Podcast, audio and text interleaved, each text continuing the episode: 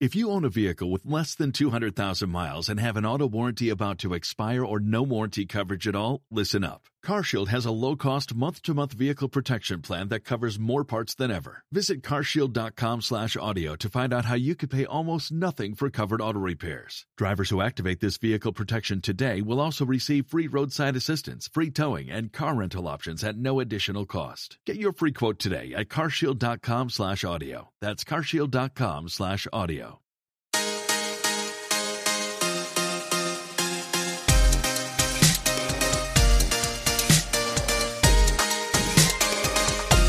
Hey, parents, grandparents, and uh, anyone else who happens to be listening to our podcast today, we're glad to have you with us for the Wonder of Parenting podcast. This is episode number 70.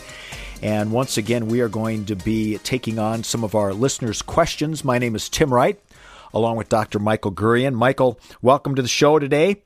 Thank you. Thank you so much. It's always good to be with you folks, and uh, we so much appreciate your willingness to send in our questions. They're always such good ones, and they get to some nuances that we uh, can get to uh, in these questions that maybe we don't when we do general topics. And we've got two really interesting questions today. Uh, the first one I've sort of tongue in cheek called the three year old wrecking ball. And uh, you'll understand why that is as I read the question today. Uh, this comes from uh, one of our listeners, Lisa, and uh, here's what she writes Hello, Tim and Michael. Uh, as a mom of two young boys, I find this podcast fascinating and helpful. I'm writing to submit a question about my youngest son, who will be four in December. So happy birthday. Hmm. This boy craves physical impact. He is constantly crashing his toys together or into things, knocking things over, and use, using his body roughly with himself and with others. He will randomly headbutt your leg or whack you as he runs by. It is usually playful, but he does also throw things and looks to cause a mess when he's upset. We have tried the following tactics to help harness this energy. It's a good word. Redirect his energy to something appropriate like the trampoline or tumbling in his bedroom, giving appropriate objects to knock over like a stack of cardboard boxes, playing physical games together like hide and seek, or doing silly animal walks, Sometimes I cannot stop what I'm doing to play or redirect uh, easily, like when making dinner. So I'm looking for more ideas for how I can handle this behavior and how I can help him learn to regulate himself. He seems to be very impulsive with his aggression, and I wonder if it is something we should start to see improve by this age or by the time he is four. Thank you very much. So that's a there's some really good stuff in here um, to tackle today, so to speak, mm-hmm. uh, with this young boy who. Um, uh, I'm guessing in, in some ways is uh, that's boy energy, but also maybe some things that these parents might want to think about and talk about. So, Michael, as you read through this question, what are some first impressions you had? Yeah, well, I, I think kind of what you're thinking. You know, he's he just for folks who don't know, um, like this boy energy, there's a science behind it. It's it's boys do tend to be more physically impulsive, more gross motor. They do tend to be more um, to use their bodies as object moving moving through space because some parts of the the right side of their brains actually are developing quicker, uh, which is a spatial part of the brain. Their cerebellum, this boy's cerebellum is clearly very active. Um, at a baseline, boy's cerebellum, the doing center of the brain, tends to be more active in more tasks than than uh, in girls' brains and the female brain. Um, and this guy, that's upticked, right? For this guy, very active cerebellum. So, a lot going on here that would be normal. What the parents, uh, what, uh, what the parents are doing sound great. All the things they're doing sound great. One thing I can say is that that to some extent he will grow out of this. This physicality will get directed, and that's going to be in the realm of what what I'm going to say next in answer to her question, which is, okay, I've got to make dinner. I can't be redirecting him. What do we do? So what what I would love to see us do with him is get him directed toward physical tasks. So direct this energy into sports, maybe martial arts at four, probably a little young, but could be. Um, uh, but some form of sports, a lot of running around and exercise in safe places, so outdoors if the weather's okay, or in a part of the house where he can do that and it's safe and it's not it's not family areas where he can break things. It's his own area, you know, his own boy area. Um, uh, get him involved now in taking this energy into tasks. that would be probably the thing I could add because everything they are doing is is good, right? Um, that's all Yep. really good. But at four, he can now start applying this into games and tasks.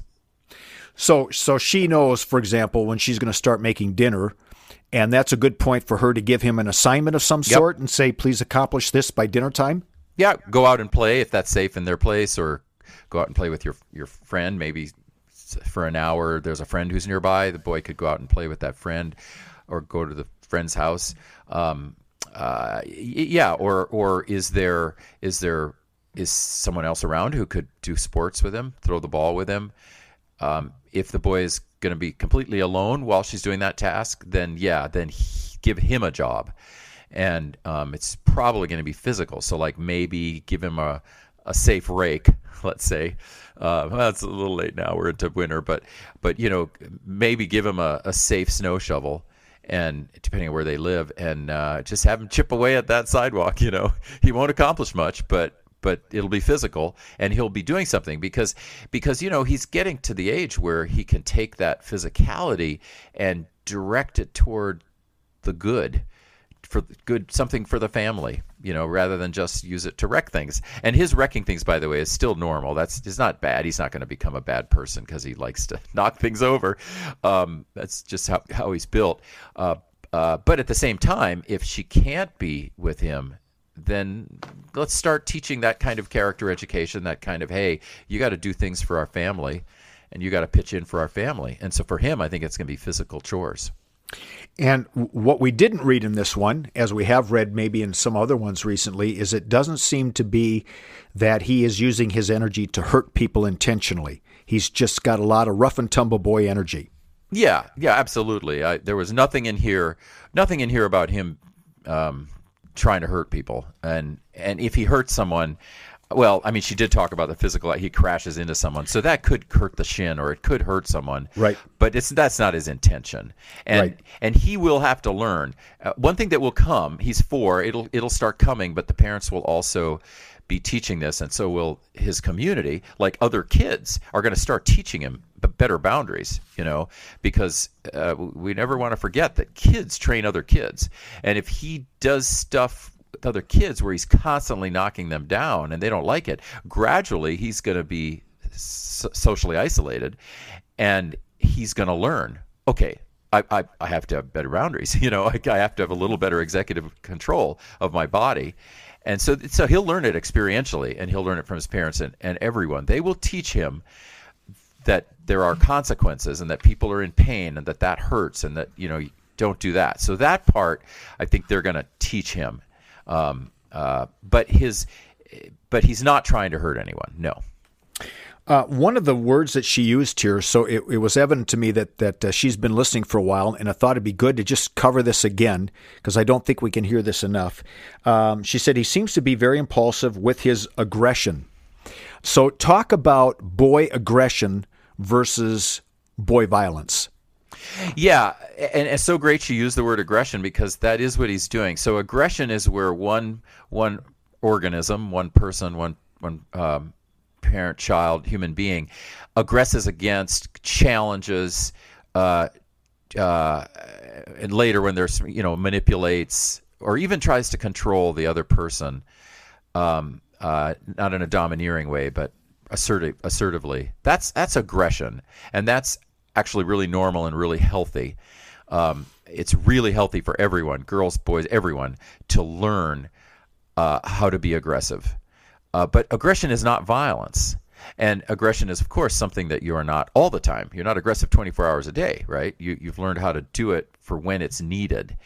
And, um, and violence is where I'm trying to destroy. So an organism tries to destroy another organism. A person is trying to destroy physically, to kill, that's obviously violence, or to destroy the core self. Like cyberbullying is violence because you're trying to destroy the core self of, of the person you consider weak that you're bullying. And, and bullying itself, real bullying, is a form of violence. It has crossed the line between aggression and like a fight could be aggression. Two two guys fighting. I, I'm going to give an example. I just saw a movie that I highly recommend called Ford versus Ferrari. Ford, let's see, Ford versus Ferrari, and it was about the '60s and the battle between the Ford Motor Company and Ferrari to do racing, right? Okay, so there are these two guys in it who are friends, and they they they just can't figure out their conflict except to get in a fight with each other um, on the lawn in front of one of their wives, who brings out a lounge chair you know?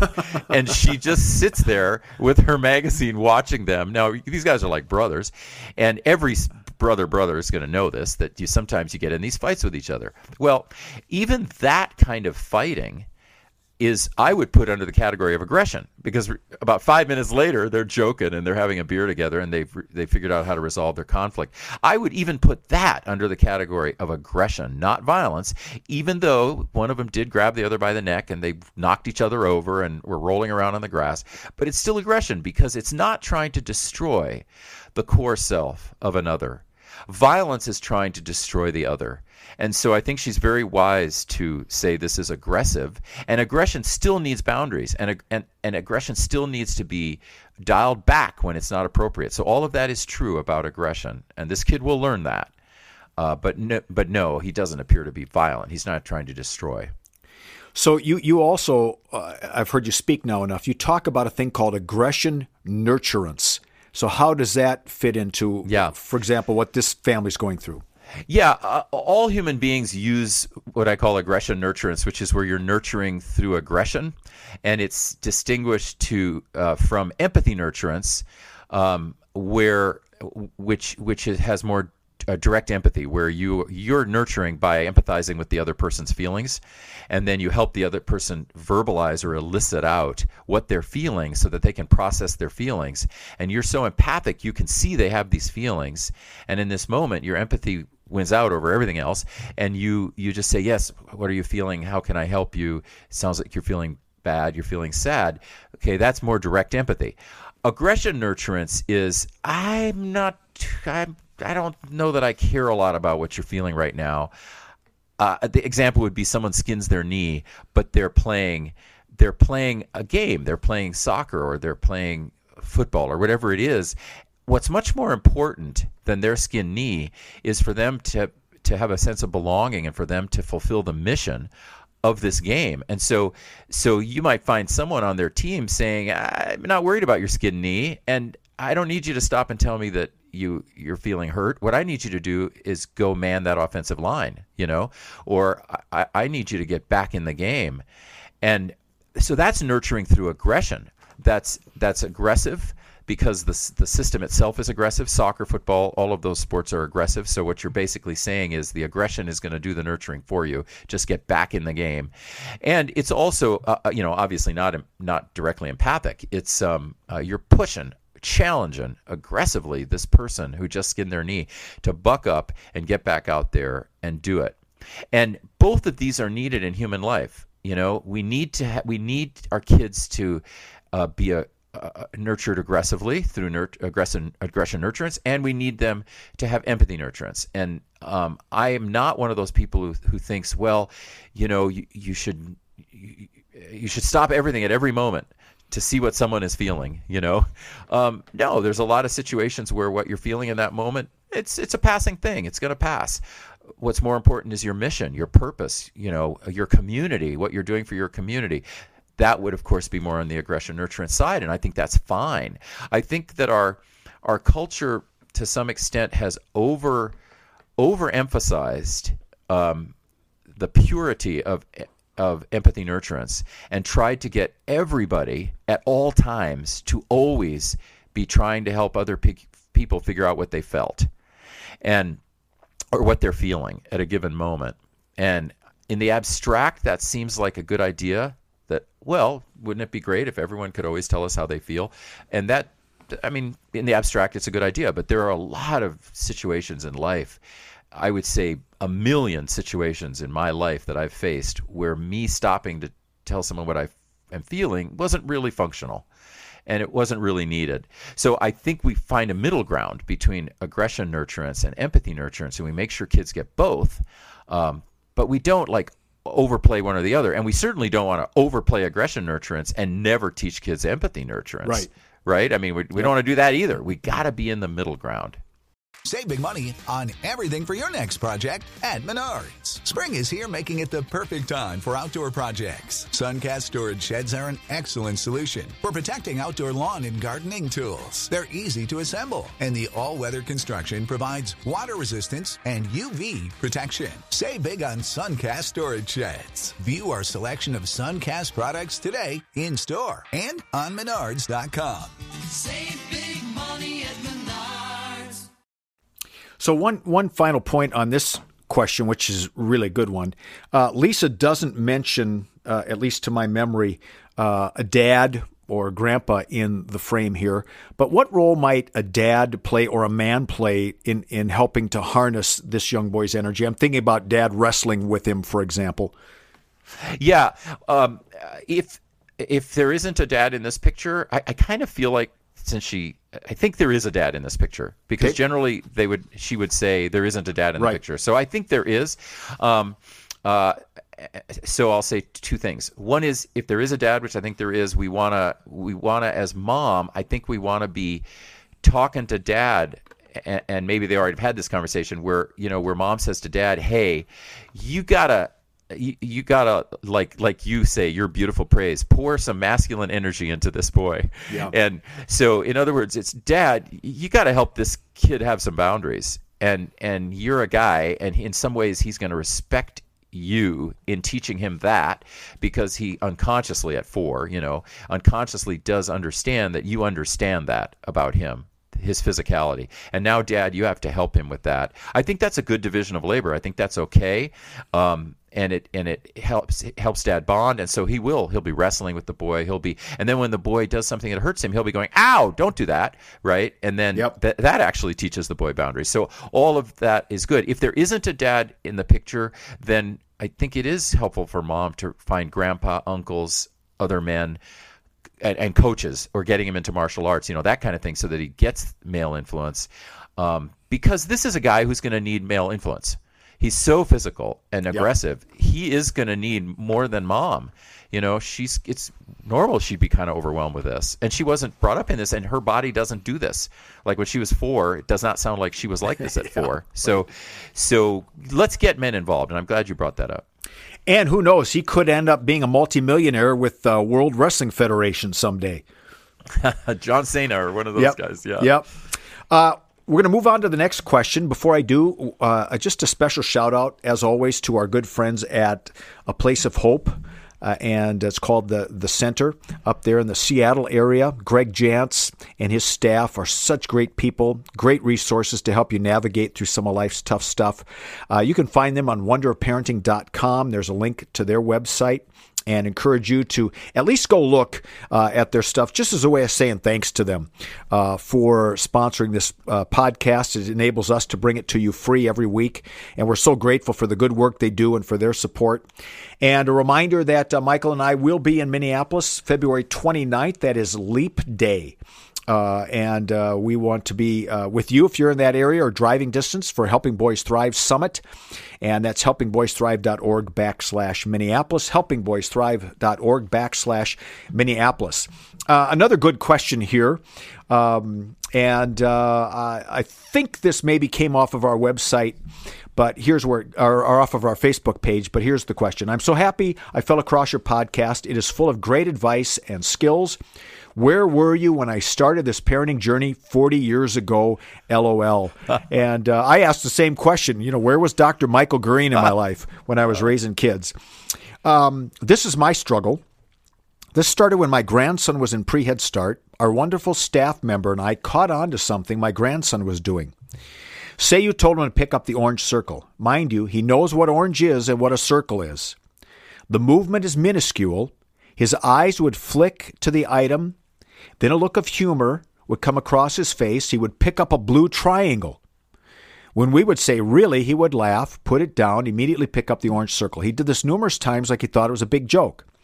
Fast forward to preschool. The teacher pulls me aside, concerned because my grandson doesn't know his colors, shapes, or whatever they were working on. Big sigh. I had a long chat with him about doing what the teacher asked him to do. Next day, he walked into school, informed the teacher he was going to answer correctly the first time, and of course, aced everything. She was flabbergasted. Mind you, I have seen flashes of this behavior in our family with my stepson, his kids, etc. He did the same things in kindergarten and in first grade.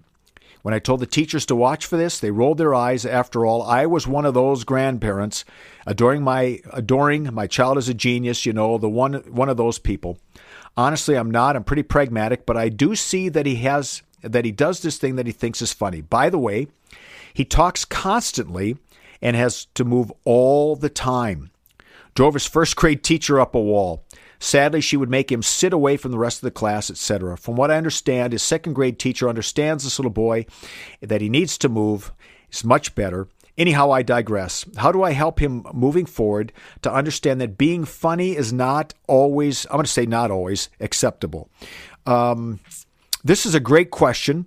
And we had a similar one in our staff meeting the other day. One of our uh, parents, his son, uh, kept insisting he was in fourth grade and would laugh about it. Everybody knew he was in third grade. He kept lining up with the fourth graders. Just thought it was a big funny joke. Um, but he knew he was in third grade. So, there, what do you see in this story? Yeah. Oh yes. Um, uh, you know, I'm harkening back to my own boyhood. Um, just kind of this is this is a strong personality. This is a kid with this personality, and and he's routing. A, uh, I mean, I, I I think baseline is he's got a strong personality, right? He's not he's not really worried about being liked. He's not really worried about. He already has a pretty strong core self, and and um, and he's utilizing humor. It's entertaining him. The humor entertains him in situations that he probably finds sort of boring. He probably finds school somewhat boring, and um, for whatever reasons, we'd have to figure out what those are. Uh, and this entertains him, keeps himself entertained, and then he is reaching out to others with the humor right? He is trying to sort of bond with others, and he's hierarchy building. He's trying to put himself as an alpha. Uh, a lot of people who are are uh, often kids who are funny are breaking into different groups. Some are trying trying to be alphas by being funny, and some are um, they really really are shy or they feel uh, like betas. They feel like they don't belong or they don't have any power, and the humor is a way to get power in the social group. I I interpret this guy as being more sort of being an alpha or trying to be an alpha and using humor for that. Um, and especially because he's clearly smart and understands all of this stuff, right? She was the teacher was flabbergasted, thought he was, I guess, in her mind, dumb, but in fact, he already knew it all and was very smart. I think the environment might be somewhat boring for him, and and then if he has to sit, I think for his body and his brain, um, you know, he's going to try to s- basically self-administer shock shock therapy to himself by by trying to keep himself awake try to keep himself engaged and he's using humor for that. Um, and really they shouldn't be sitting that much in, in that uh, age group. Um, they, everything should be doing kinesthetically as much as possible except when they're reading. Uh, and even then they can move around to read. So so I think all those factors are at play. In terms of what's going to happen with him in the future. You know, he's probably going to be quite successful because his humor is going to um, is going to prevail, and people like funny people. You know, so he'll probably, if he really is funny, he probably will be successful.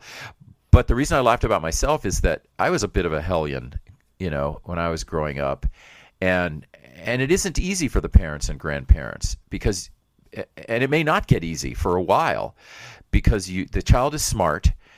You, they want the child to fit into this school environment, but the child's personality you know, is so smart and kind of bored by the school environment, so the kid sort of acts out a bit with humor.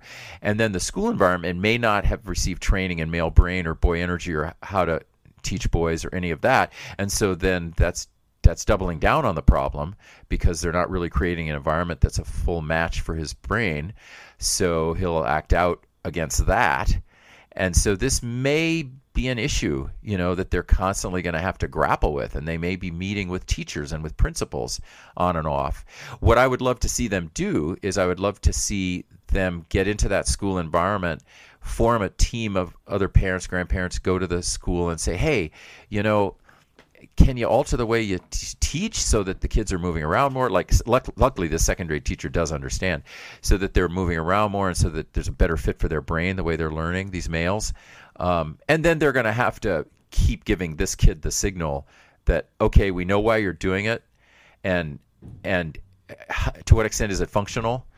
And here's how we don't think it's functional. So helping him to understand that he's doing it to be an alpha, or or you know they know him better than I do. Whatever whatever he, is the reason he's doing it, you're doing it because you want to be an alpha, or you're doing it because you want to belong, or you're doing it because you're defiant against the teacher, or whatever it is, whatever is his motivation. Helping him understand that motivation may help him to pull back some and get a little more executive control over this this behavior um, and so they can hit it from both angles. When you need mealtime inspiration, it's worth shopping Kroger, where you'll find over 30,000 mouthwatering choices that excite your inner foodie. And no matter what tasty choice you make, you'll enjoy our everyday low prices, plus extra ways to save, like digital coupons worth over $600 each week. You can also save up to $1 off per gallon at the pump with fuel points. More savings and more inspiring flavors make shopping Kroger worth it every time. Kroger, fresh for everyone. Fuel restrictions apply. This is the story of the one. As a maintenance engineer, he hears things differently. To the untrained ear, everything on his shop floor might sound fine, but he can hear gears grinding or a belt slipping. So he steps in to fix the problem at hand before it gets out of hand. And he knows Grainger's got the right product he needs to get the job done, which is music to his ears. Call, clickgrainger.com, or just stop by. Grainger, for the ones who get it done. I know that uh, we have a number of educators who are listening to our podcast, uh, and uh, many of them have been through a, a, Gurian Institute or they've been a part of the Helping Boys Thrive summits that we've been doing. And uh, a good resource for teachers, for educators, is a book that Michael wrote along with Kathy Stevens called Boys and Girls Learn Differently. And uh, they've got some follow up books with that as well that I, I think speaks well for teachers who are uh, trying to understand movement, not just for boys, but girls as well. And uh, that seems to be a part of the issue for this family is that there's, as you mentioned, the teachers may have not been trained in uh, how boys learn, how girls learn from a, a, brain science perspective. And so resources like that can be helpful for uh, teachers and can be helpful for parents if they just want to buy a copy for their teachers. But it is always that delicate dance, isn't it? Because I, I know one of the things that teachers are increasingly frustrated with right now is uh, it, used to be when the student was in trouble, the teacher and the parents worked together to help the student. Now, if the student's in trouble, it's the parents and the student taking on the teacher, right. and teachers are just feel handcuffed. And then you've got a well-meaning grandparent like this one coming in, and immediately you feel the teachers rolling their eyes because they say, "Here they come." Uh, and uh, there are some really well meaning teachers and well meaning parents who want what's best for the students. And, uh, and you've, you've already mentioned one good strategy, and that's to get others together. Um, when you're approaching a teacher, what what, uh, what do you recommend? Uh, you know that you say and how you say it, uh, because you don't want to get off on the right foot. You you really care about the student. You know the teacher does, but it's understandable these days that some teachers can be a little bit defensive. Well, yeah, and that's why we're we're teacher supportive. You know, we're everyone supportive, and we we want everyone to be supportive of everyone because everyone's in a system, and if if there's something going on. Uh, I always look at the system first and not the person. Right. I think that I think that, and we all should do that. I mean, as parents, um, I mean, I certainly did that when I couple things that went on with my kids in school and you know Gail and I would go in and talk to the teachers but we were always generous like you know thank you for what you're doing. This is great. You know, we want to we want to be positive with the teachers because they're doing they're really working so hard. Um, and then it's and and then I think we want to also show that we buy in to trying to get our child to alter the behavior that is causing problems. Mm, like we don't want to go in saying, "Okay, you're a really good person. I like you, teacher, but yeah. you know but yes. guess what? It's all your fault. I mean that's that's not good because because that child is doing something that is not fitting in that classroom. Right. And we have to be able to say to the teacher we're going to own that. We're going to really work on that. And here's what we think is going on and this these alternatives exist. And then this is where this is where we're going to know that we're as parents are on the right here in terms of requesting some systemic change, we're going to know because it's not just going to be our child.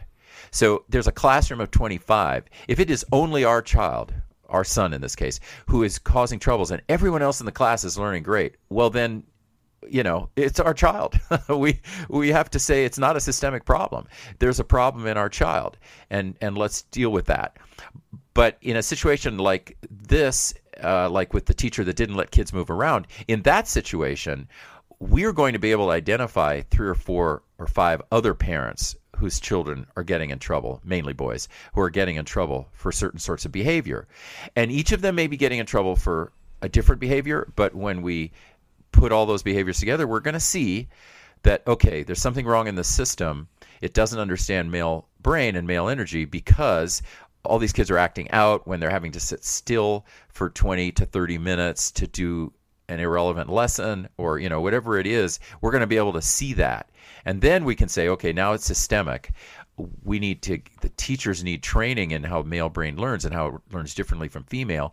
And then this is where teachers uh, where parents could could gift give boys and girls learn differently or saving our sons or if there's girls having issue minds of girls you know these are all books of mine that are used by parents and teachers to sort of look at their systems um, so I like approaching it as a systems issue, Yes. rather than an individual. And I really like us as parents making sure to take responsibility for child behavior that we can that we can help with. Yes, good. That is such great advice because I, I know how tricky it can be. Uh, you know, approaching a teacher, especially these days when when teachers get so much stuff, uh, and and we want to be kind to our teachers because they're they're doing the best that they can do within some really interesting structures. You got 20, 30 kids in a classroom. Um, there's a lot of different needs, and and yet at the same time, you know, my son, my daughter, my grandson, my granddaughter counts in that class, and uh, so to find the best way to work together uh, is always the best for our kids. And and Michael has such good resources on that. We encourage you to go to wonderofparenting.com, wonderofparenting.com, and you'll find resources there uh, all of Michael's books. Uh, you'll find a link to our good friends, Place of Hope, the center up uh, in the Seattle area, and also a place to submit your questions. If you've got a question for us, please send us a question, and uh, and or go over to our Facebook page and join that, and you can uh, post some of your questions there. Uh, Michael, as always, thank you. Thank you, Tim. Thanks, everyone. Thanks everyone for listening. We'll be back with you again next week.